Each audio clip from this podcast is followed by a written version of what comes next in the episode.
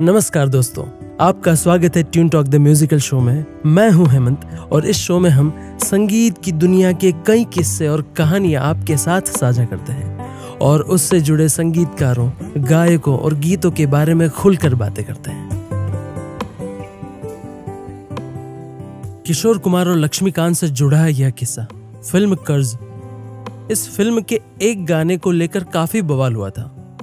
हालाँकि यह गाना बाद में सुपरहिट हुआ था। किशोर कुमार की गायकी का भला कौन दीवाना नहीं रहा।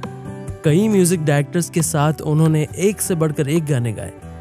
ये गाने न केवल सुपरहिट हुए, बल्कि आज भी लोगों की जुबा पर हैं। लक्ष्मीकांत प्यारेलाल और किशोर कुमार की सिंगर कंपोजर जोड़ी के कुछ गानों को भी लोगों का भरपूर प्यार मिला। लेकिन फिर ऐसा क्या हुआ कि किशोर कुमार की गायकी ने लक्ष्मीकांत जी को नाखुश कर दिया? और वह चाहते थे कि किशोर कुमार उस गाने को आवाज़ न दे। यह गाना कौन सा था और क्यों किशोर कुमार की आवाज़ को लक्ष्मीकांत जी ने नापसंद कर दिया था? आइए, बताते हैं यह दिलचस्प किस्सा। इस किस्से का ज़िक्र अन्नू कपूर ने सुहाना सफ़र विद अन्नू कपूर के एक एपिसोड के दौरान किया था। लक्ष्मीकांत प्यारेलाल और किशोर कुमार से जुड़ा यह किस्सा फ़िल्म कर्ज का है। बात उन दिनों की थी जब सुभाष घई की फ़िल्म कालीचरण और विश्वनाथ हिट हो चुकी थी, लेकिन उनकी फ़िल्म के म्यूज़िक को कुछ खास रिस्पॉन्स नहीं मिल रहा था। सुभाष घई को कई लोगों ने सलाह दी कि उन्हें आर डी बर्मन के साथ एक म्यूजिकल फ़िल्म बनानी चाहिए, जिसके गाने ऑडियंस को खूब पसंद आए और म्यूजिकली हिट फ़िल्मों में भी उनकी फ़िल्म को जगह मिले।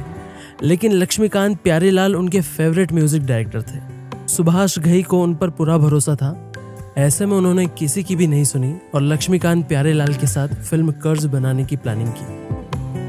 किशोर कुमार की गायकी से क्यों नाखुश थे लक्ष्मीकांत? फ़िल्म कर्ज का गाना ओम शांति ओम सुपरहिट हुआ। इस गाने को पहले लक्ष्मीकांत की आवाज़ में रिकॉर्ड किया गया। सभी को यह गाना काफ़ी पसंद आया। कुछ लोगों ने यह तक कहा कि यह गाना लक्ष्मीकांत के लिए ही बना है।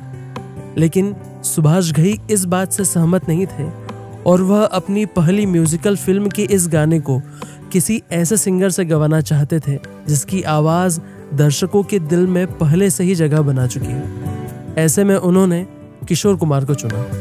लक्ष्मीकांत इस बात से बिल्कुल खुश नहीं थे।